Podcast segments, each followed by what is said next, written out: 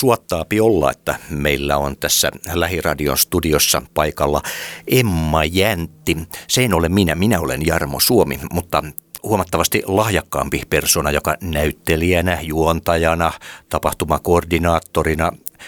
Emma Jäntti, millä alueella sä koet olevasi ihan kaikista omimmillas? Tämä on aina hyvä kysymys, että mikä on eniten se, kun tekee aika monipuolisesti sitä tätä ja tota, mutta tota, kyllä mä ehkä siis näytteleminen on ollut lapsesta asti se, että se oli niin kuin alun perin se, että minusta tulee näyttelijä. Ja sitten tavallaan kaikki muu on nivoutunut siihen ympärille. Ja jossain vaiheessa tuli se, että musta tulikin niin kuin juontaja. Ja, ja on kokenut, että kyllä se juontaminen on ehkä kuitenkin se mun niin kuin kaikista semmoinen, missä olen omimmillani, koska mä saan yhdistää siinä myös sitä niin kuin tuotantopuolta ja tavallaan semmoista tilanteen hallintaa ja semmoista nopeata reaktiota ja reagointia. Ja, ja mä jotenkin, mä, mä en tiedä, mä oon ehkä jollain tavalla vähän nurinkurinen ihminen, kun mä nautin haasteista.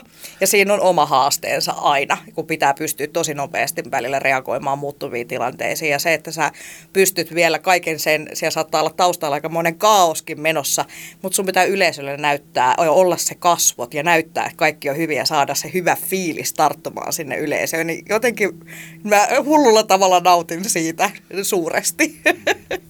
Niin, sä tykkäät juuri sitä vuorovaikutuksesta. Hetkinen, eikö sulla oli jonkinnäköinen punk-bändikin olemassa. Kyllä vain, Emmanuel Kunt.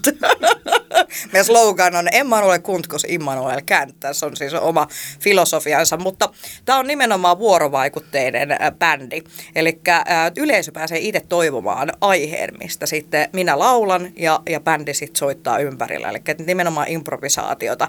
Ja äh, ideahan tästä on taideterapeuttinen juttu. Eli meillä aina pitäisi olla joku ongelma tai, tai semmoinen patouma tai aihe, mikä harmittaa elämässä tai on sun niin kuin esteenä tiellä tai, tai muuten.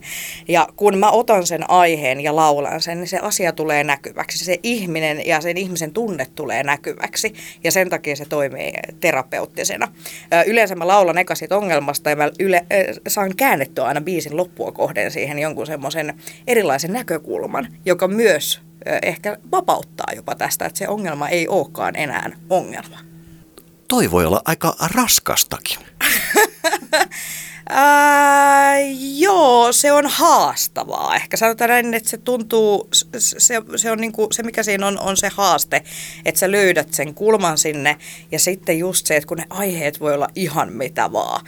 Että ehkä semmoinen pieni jännittää välillä, että mitä jos mä en tiedäkään tästä aiheesta niin paljon, että mä pystyisin menemään siihen sisään, mutta toistaiseksi ei ole tullut tällaista ongelmaa, että en olisi pystynyt. Että tavallaan mä heittäydyn sisään siihen ja, ja elän sitä niin kuin, kokemusta tai sitä asiaa, mikä se ikinä onkaan. Ja tota, kyllä se vähän jännittää välillä just, että mitähän sieltä tulee. Tai sitten ehkä kysymys, että onko jotain aihetta, mitä, mistä en suostuisi laulamaan, mutta toistaiseksi ei ole ollut ongelmia sen kanssa. Vähän paikasta riippuen myöskin, että millaista yleisöä on hyvin, niin kuin jos ajatellaan ikähaitariin, niin todella niin kuin laidasta laitaa eri, eri ikäistä porukkaa. Mm, me ollaan oltu ehkä jossain vähän tämmöisessä taiteellisimmissa ympäristöissä myöskin esiintymässä, joka on tuonut ehkä niin kuin sen tyyppistä porukkaa sinne, jotka on ollut hirveän kiinnostunut tämmöisestä niin kuin erilaisesta taiteen muodosta ja on, on niin kuin lähteneet sitten rohkeasti myöskin mukaan. Kyllä suomalaisille se on vähän vaikeaa, että mun pitäisi uskaltaa sanoa ääneen se aihe, mistä, mistä ton pitää laulaa. Että kaikki muut kuulee sen, mutta se siinä on just se idea, että se ihminen tulee näkyväksi ja se ei tule näkyväksi, jos se ei tapahdu, että mä pyydän sen aiheen siellä. Onko sinä selkeästi havaittavissa tietyissä ikäryhmissä, millaisia aiheita annetaan esille?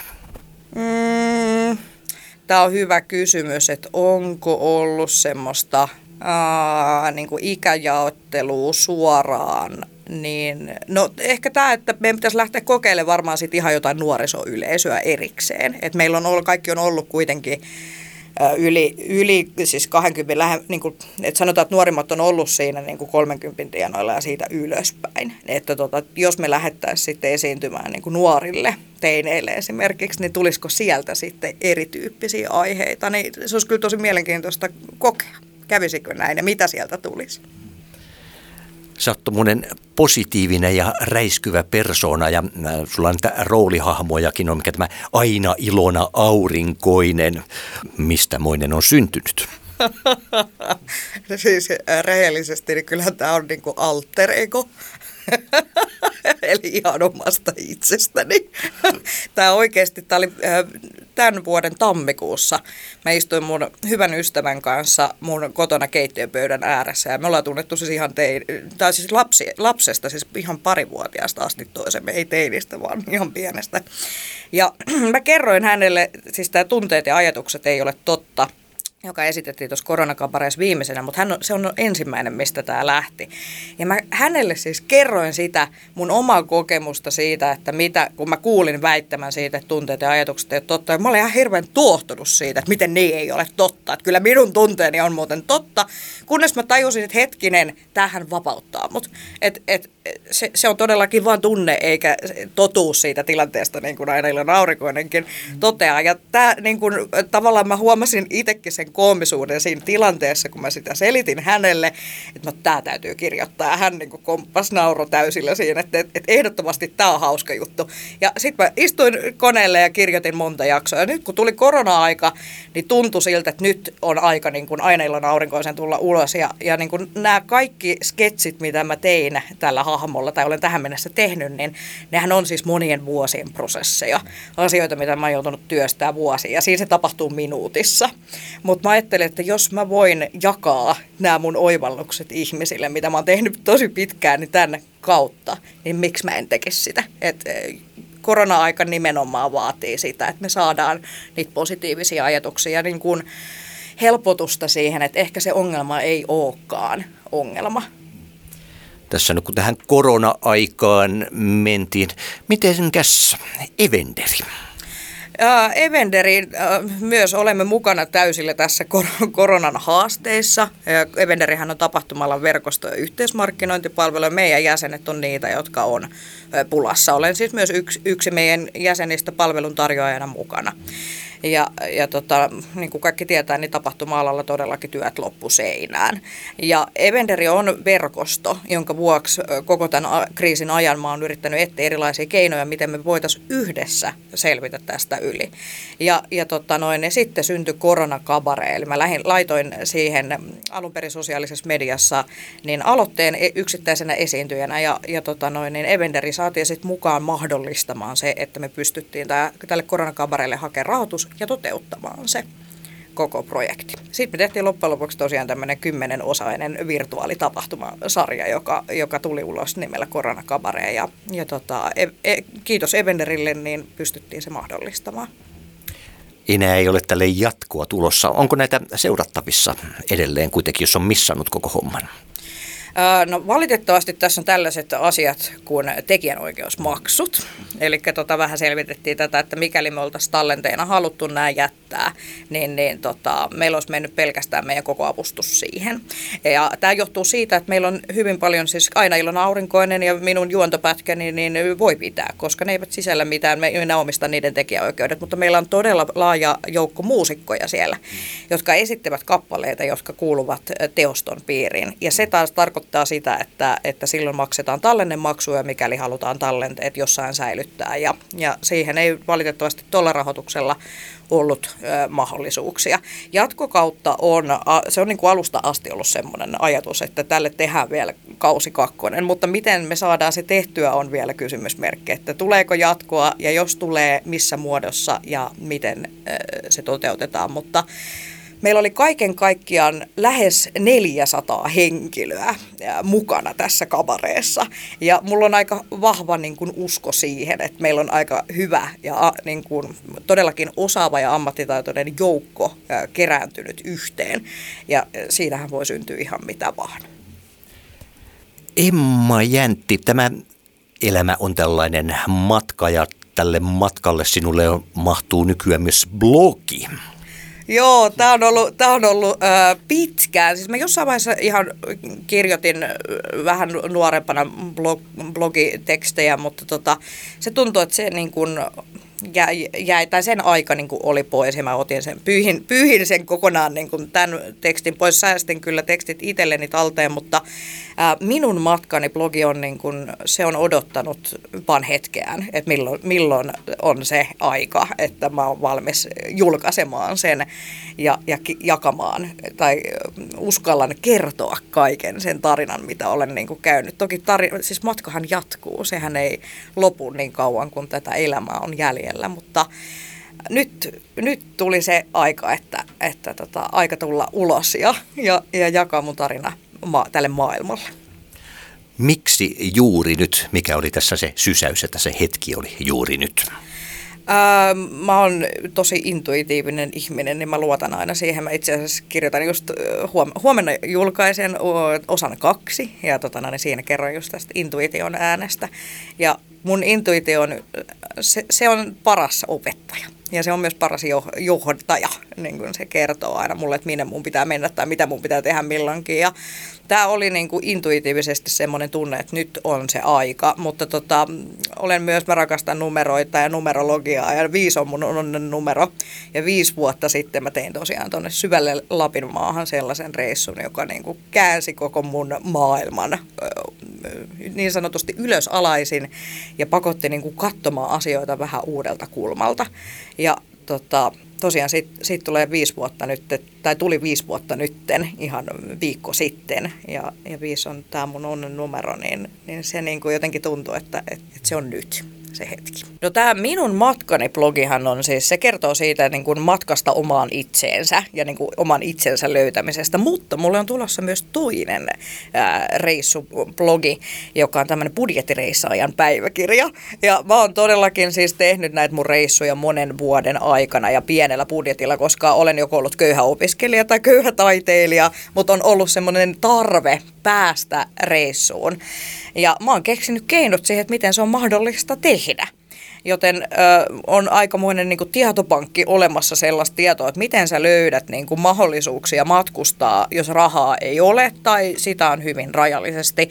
Ja ylipäätään sitten, että minne mennä. Eli aika monestihan meillä on tämä, niin kuin, että me elämme täällä pääkaupunkiseudulla ja sitten lennetään täältä ainoastaan ulkomaille, mutta meillä on Suomi todella kaunis ja upea maa, joka on täynnä erilaisia todella mielenkiintoisia paikkoja, joten äh, tulen tässä blogissani myös jakamaan vähän semmoisia vinkkejä, että minne kannattaa mennä ja millaisia millaisia juttuja täältä voi löytää. Eli siellä saattaa olla seassa ehkä semmoisiakin paikkoja, mitä ei niin kuin ensimmäisenä löydä tuolta, kun Google, Googlea selaa. Eli aina ei tarvitse mennä merta edemmäs kalaan. Jos puhutaan Helsingistä, mikä on täällä sinun mielipaikkasi?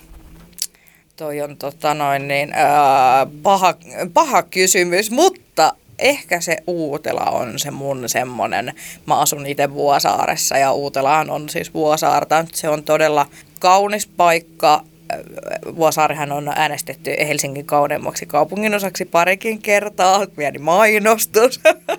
Mutta tota, ää, mä tykkään merestä. Meri on mulle jotenkin tosi tärkeä. Mä oon lapsena ollut paljon merellä mun isän kanssa ja se on niinku semmoinen se symboloi mulle semmoista vapautta äärettömyydellään.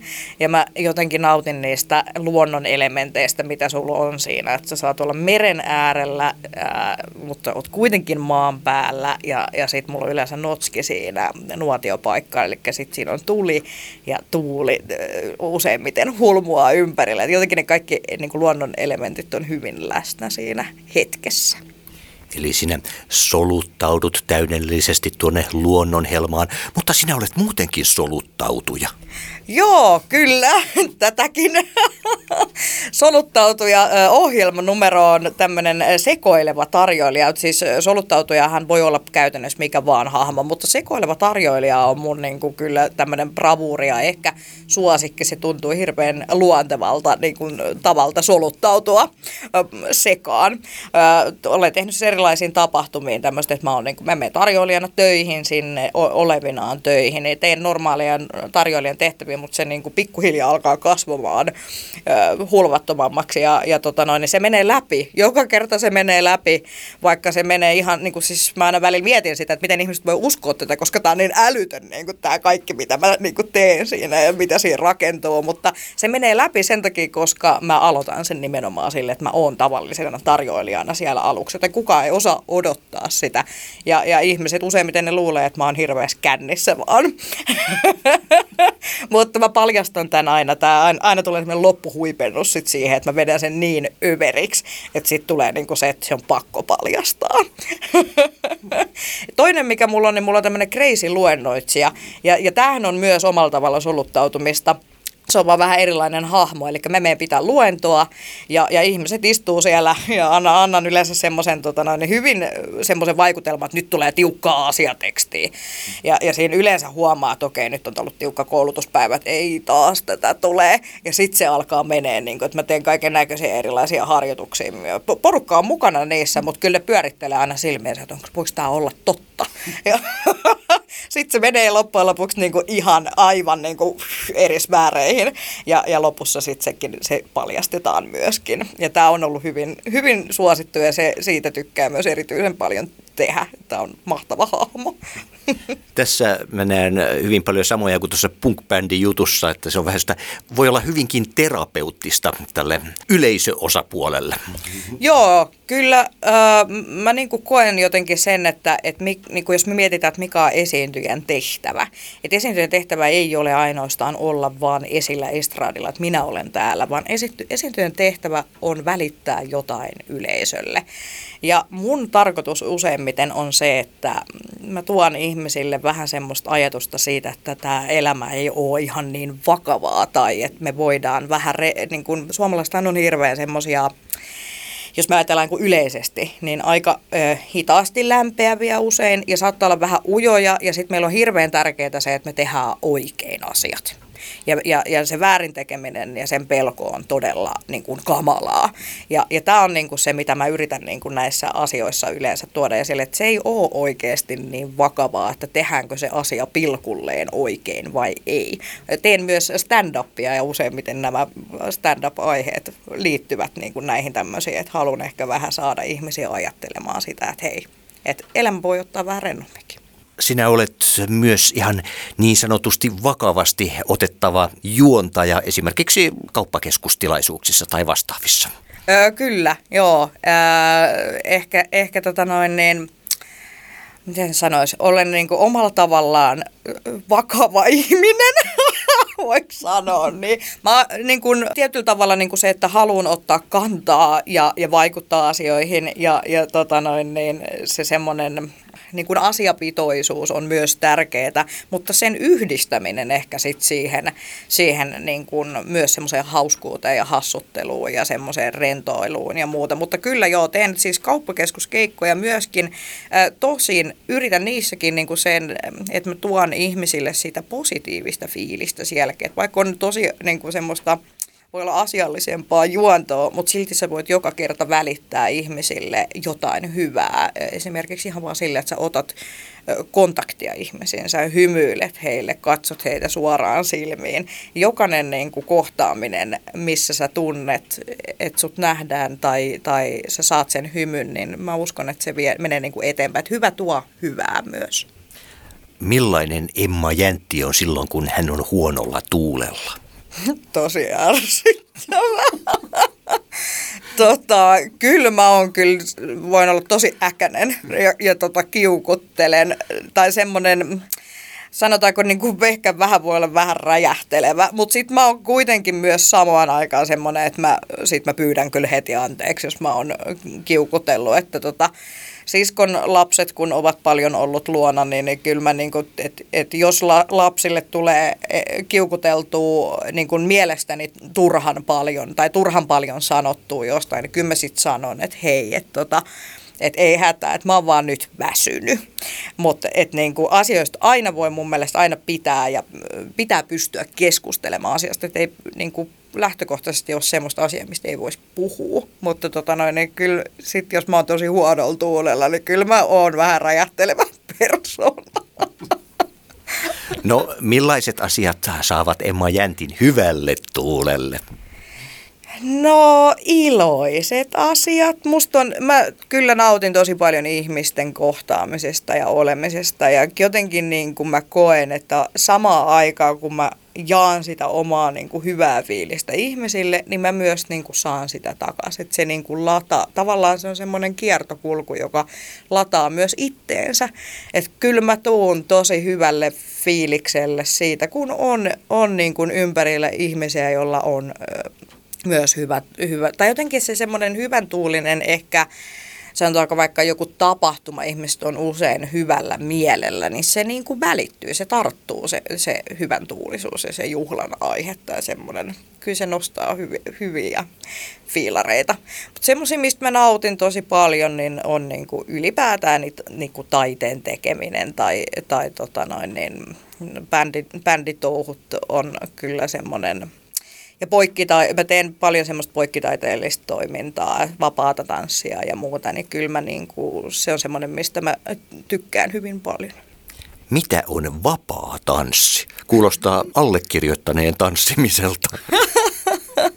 Ää, joo, tämä on, siis näitä on erilaisia tanssimetodeita ja suurin osa niistä on rekisteröidytty jollain tietyllä nimellä, mutta mä käytän vapaa tanssinimitystä yhteisesti kaikista eri näistä, eli mä teen vähän semmoista, että mä käyn keräilemässä eri kursseilta esimerkiksi erilaisia harjoituksia. Ää, on käyttänyt itse myös teatteritreeneistä opittuja juttuja. Eli jos haluat jotenkin tiivistää, niin ehkä voisi niin kuin liikeimprovisaation metodeita käyttäen niin tanssita. Tässä on itse asiassa just se sama ideologia, mitä mä sanoin, että mulla on usein näissä mun jutuissa, että, että että kun päästetään irti siitä suorittamisesta, niin jo pelkästään se toimii terapiana. Eli usein ihmisillä on se ajatus, että tanssi on tietynlaista, tai sanotaan, että en mä osaa tanssia, kun kaikki osaa tanssia. Tanssi on liikettä se on sitä, että sä annat sun kehon liikkua. Ja äh, miksi mä, aloin, mä oon myös itse ohjannut sitä ja mä aloin ohjaamaan sitä sen takia, koska mun on itse helppo heittäytyä, mutta mä oon huomannut, että se ei ole kaikille niin helppoa. Niin kun on erilaisia jotain harjoituksia, mitä voi käyttää, niin ihminen oikeastaan sä unohdat sen, että, että mä oon suorittamassa jotain. Ei kun se ei ole suoritusta, vaan se on liikettä. Ja lähdetään usein jostain, että eka kävellään tai, ja, ja annetaan niin kuin kehon liikkua musiikin tahdissa. Ja yhtäkkiä ihmiset huomaa, että hetkinen, mä tanssin ja mä osaan. Onko tämä ajateltava nyt niin, että ihmiset liian usein ajattelevat liikaa? No sekin on, joo. Ja mä luulen, että ihmiset ehkä ajattelee liikaa sitä, että mitä muuta ajattelee. Se on niin kuin usein se, että, että me mietitään paljon sitä, että miltä mä näytän toisen silmissä. Mutta ainakin kun itse olen ohjannut näitä vapaita, vapaan tanssin juttuja, niin mä niin kuin pyydän ja kehotan ihmisiä, että laittakaa silmät kiinni. Kukaan ei kattele silloin toisiaan, eikä tarvitse miettiä sitä, että joku katsoo mua. Ja on saanut siitä palaute, hyvää palautetta, että, että se toimi, että että pääse irti siitä ajatuksesta, että joku katsoo, miltä mä näytän. Ja toinen, mitä, mistä on saanut myös hyvää palautetta, on ollut se, että kun mä menen itse mukana, niin, niin ihmiset on tykännyt siitä, että kun sä teet, niin mä uskallan lähteä myös mukaan. Mutta kyllä, me usein ajatellaan vähän liikaa ja me ajatellaan paljon sitä, mitä muut meistä ajattelee. Miksi? Miksi me toimitaan sillä lailla? Tämä on hyvä, tämä on hyvä kysymys. Tämä on hyvä kysymys, mutta mä, siis mä oon tämmöinen ihmistutkija ja mä rakastan aina niin tutkia erilaisia käyttäytymismalleja ja muuta. Mä oon käynyt tästä hyvän keskustelun itse asiassa erään tota noin, niin, kreikkalaisen filosofian opiskelijan kanssa, joka oli ihan vaan käymässä Suomessa. Ja hänen teoriansa oli minun mielestäni erittäin hyvä teoria. Eli se, että kun me suomalaiset ollaan oltu, toki siis tätä voi varmasti tapahtua muuallakin, mutta erityisesti jos me mietitään nyt suomalaisia, me ollaan oltu aina muiden maiden alla siis. Ei, no toki nyt olemme olleet yli sata vuotta itsenäisiä, mutta ennen sitä me oltiin alisteisia Ruotsille monta sata vuotta ja sen jälkeen me ollaan oltu alisteisia Venäjälle sata vuotta. Ja, ja se semmoinen niin kuin, su, siis suomen kielen käyttäminenkin oli jo pelkästään, että sä oot huonompi ihminen. Ja meille, kun me mietitään tätä, niin tähän edelleen näkyy meidän kulttuurissa, että me ollaan kateellisia ruotsalaisille, tai kun ne ruotsalaiset on parempi. Sehän on sitä alemmuuden tunnetta, mitä me koetaan edelleen ruotsalaisia kohtaan. Ruotsalaisille annettiin äh, isot kartanot Suomesta, jolla varmistettiin, että he pysyvät parempina ja ylhäisempinä ihmisinä kuin me huonot rahvaat suomalaiset. Eli tämä on tosi pitkä, pitkä niin kuin, pitkiä peruja ja teillä on pitkä historia siinä, että minkä takia me suomalaisilla on tosi iso alemmuskompleksi ja me edelleen pelätään sitä, niin kuin, että olemmeko me tarpeeksi hyviä verrattuna muihin jonka takia sitten tulee just tämä, että miltä mä näytän muiden silmissä, puhunko mä oikein, osaanko mä tehdä tämän asian oikein ja ollaan, niin kuin me pyritään toimimaan hirveän, me ollaan hyvin sääntöorientoituneita, niin kuin kaikki tietää sääntö Suomi, mutta sillä me varmistetaan, että me varmasti olemme oikein niin kuin hyväksyttyjä.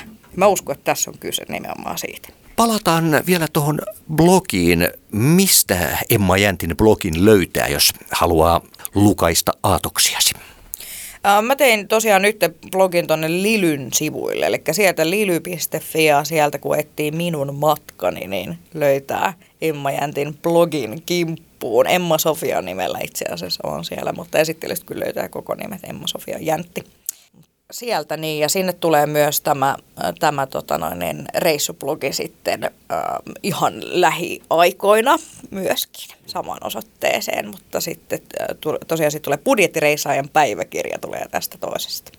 Mulla on teidän pitkä teatteritausta, mutta tota, tässä on just tämä pieni ristiriita aina, että jos haluat elää sillä niin kuin esiintyjän työllä, niin, niin yleensä ne keikat on siihen aikaan, kun olisi ne teatteriharjoitukset. Niin, tota noin, niin nyt on ollut jonkun aikaa, että en ole ollut niin kuin missään ää, kiinnitettynä mihinkään teatteriryhmään, mutta tota, tykkään tosi paljon näistä improjutuista ja on välillä käynyt erilaisia improkursseja sitten. Öö, olen huonoa, mahtavaa kurssi oli tämmöinen improvisaatiokurssi, joka, jos, josta tykkäsin erittäin paljon. Ja tota, no, niin tämä taas ruokkii tätä mun filosofiaa siitä, että elämä on niin vakavaa. Mutta siis siellä sai palautetta siitä, niin kuin ihan aidosti semmoista palautetta, rakentavaa palautetta, jolla sä voit kehittää itseäsi. Ja se oli oikeastaan se syy, että miksi mä halusin sinne mukaan, koska tota, Uh, kyllä se on tosi arvokasta myös saada sitä palautetta, että pystyy kehittyä esiintyjänä. Emma Jäntistä voi lisätietoa myös katsella tuolta hänen kotisivuiltaan. Hyvinkin yksinkertainen kuin www.emmajantti.com. Ja sieltä löytää aika hyvin sitten myös mun somekanavien kimppuun. Somekanavat on tietysti se aktiivisin, eli Facebookin puolella niin Emma Jäntti ja sitten Instagramista löytyy emma.jantti, niin siellä aika aktiivisesti sitten postailen juttuja. Evenderi löytyy myöskin sieltä myös, että evenderi.fi ja, ja tota noin Instan puolella niin evenderi.fi. Mitä Emma Jäntti aikoo tehdä tänään, kun täältä astuu ulos? No itse asiassa kirjoitan. Eli tota, no, niin huomenna julkaisen sitten minun matkani äh, blogiin, niin toisen osan viikko sitten torstaina niin julkaisin tämän osan yksi, niin huomenna on sitten tulossa julki seuraava osa ja se on jo eilen, eilen olen sitä jo vähän äh, raapustellut tonne ja tänään täytyy saada se sitten pakettiin niin, että se on huomenna julkaisu valmis.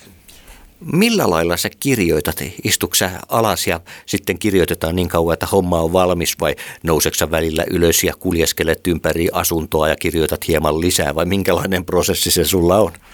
No kirjoittaminen yleensä lähtee mun siitä, että mulla on, se lähtee niin kuin mun ajat, niin kuin ajatustyöskentelystä ja mulla syntyy erilaisia ajatuksia ja, ja sitten mä istun alas ja se niin kuin, jotenkin ne ajatukset syntyvät siinä. Se tarina muotoutuu siinä. Mä oon sanonut, että mä oon huono sanelemaan, mutta mä oon hyvä kirjoittamaan. Se jotenkin tuntuu hirveän luontoiselta se kirjoitustyö. Ja meillä itse asiassa tuossa koronakabareen projektissakin niin yksi työryhmän jäsen sanoi, että Emma, hei, että miettinyt, että sun pitäisi kirjoittaa kirja, kun sulta vaan tulee tuota tekstiä. Niin joo, se kyllä vaan tulee sieltä. Että kyllä se yleensä on tämmöinen. Sitten mä saatan, niin kuin, että mä oon eilen esimerkiksi alkanut työstämään tota, mä oon miettinyt sitä jo aikaisemmin mielessäni. Eilen mä oon alkanut sitä niin kuin synnyttämään ulos täältä päästä. Ja tota noin, niin, tänään mä muotoilen sen, että ne niin kuin löytää ja asettaa, asettuu niin kuin paikoilleen ne niin kuin palaset siellä. Mutta yleensä se on semmoinen niin kuin prosessi, joka on, että, että se lähtee siitä ajatustyöskentelystä ja, ja sitten istutaan synnyttämään. Oletko kirjoittanut päiväkirjaa? Olen kirjoittanut, mutta mä oon jotenkin vähän laiskistunut siinä, että nyt No, alkuvuodesta mä kirjoitin itse asiassa tota noin niin, ää, päiväkirjaa aika, aika on kortilla, kun tekee töitä ja on toimi yrittäjä. Vähän jäi se päiväkirja, mutta tota, kyllä mä pyrin aina välillä kirjoittamaan ja, ja tota, jotenkin on aina niin kuin se ajatus, se, siis se on tosi terapeuttista, mutta musta olisi myös hirveän ihanaa, jos mulla olisi vaikka ollut iso, niin kuin, että mun isomummilta olisi jäänyt, niin kuin, että hän aina puhuu, että hän kirjoittaa muistelmaansa, mutta hän ei koskaan sitä tehnyt, niin mä jotenkin niin kuin ehkä yritän ajatella, että ehkä joskus on niin kuin jotain, mitä jättää jälkeensä, kun täältä lähtee pois, niin niille tuleville jälkipolville. Emma Jäntti, kiitos. Kiitos, Mr. Suomi.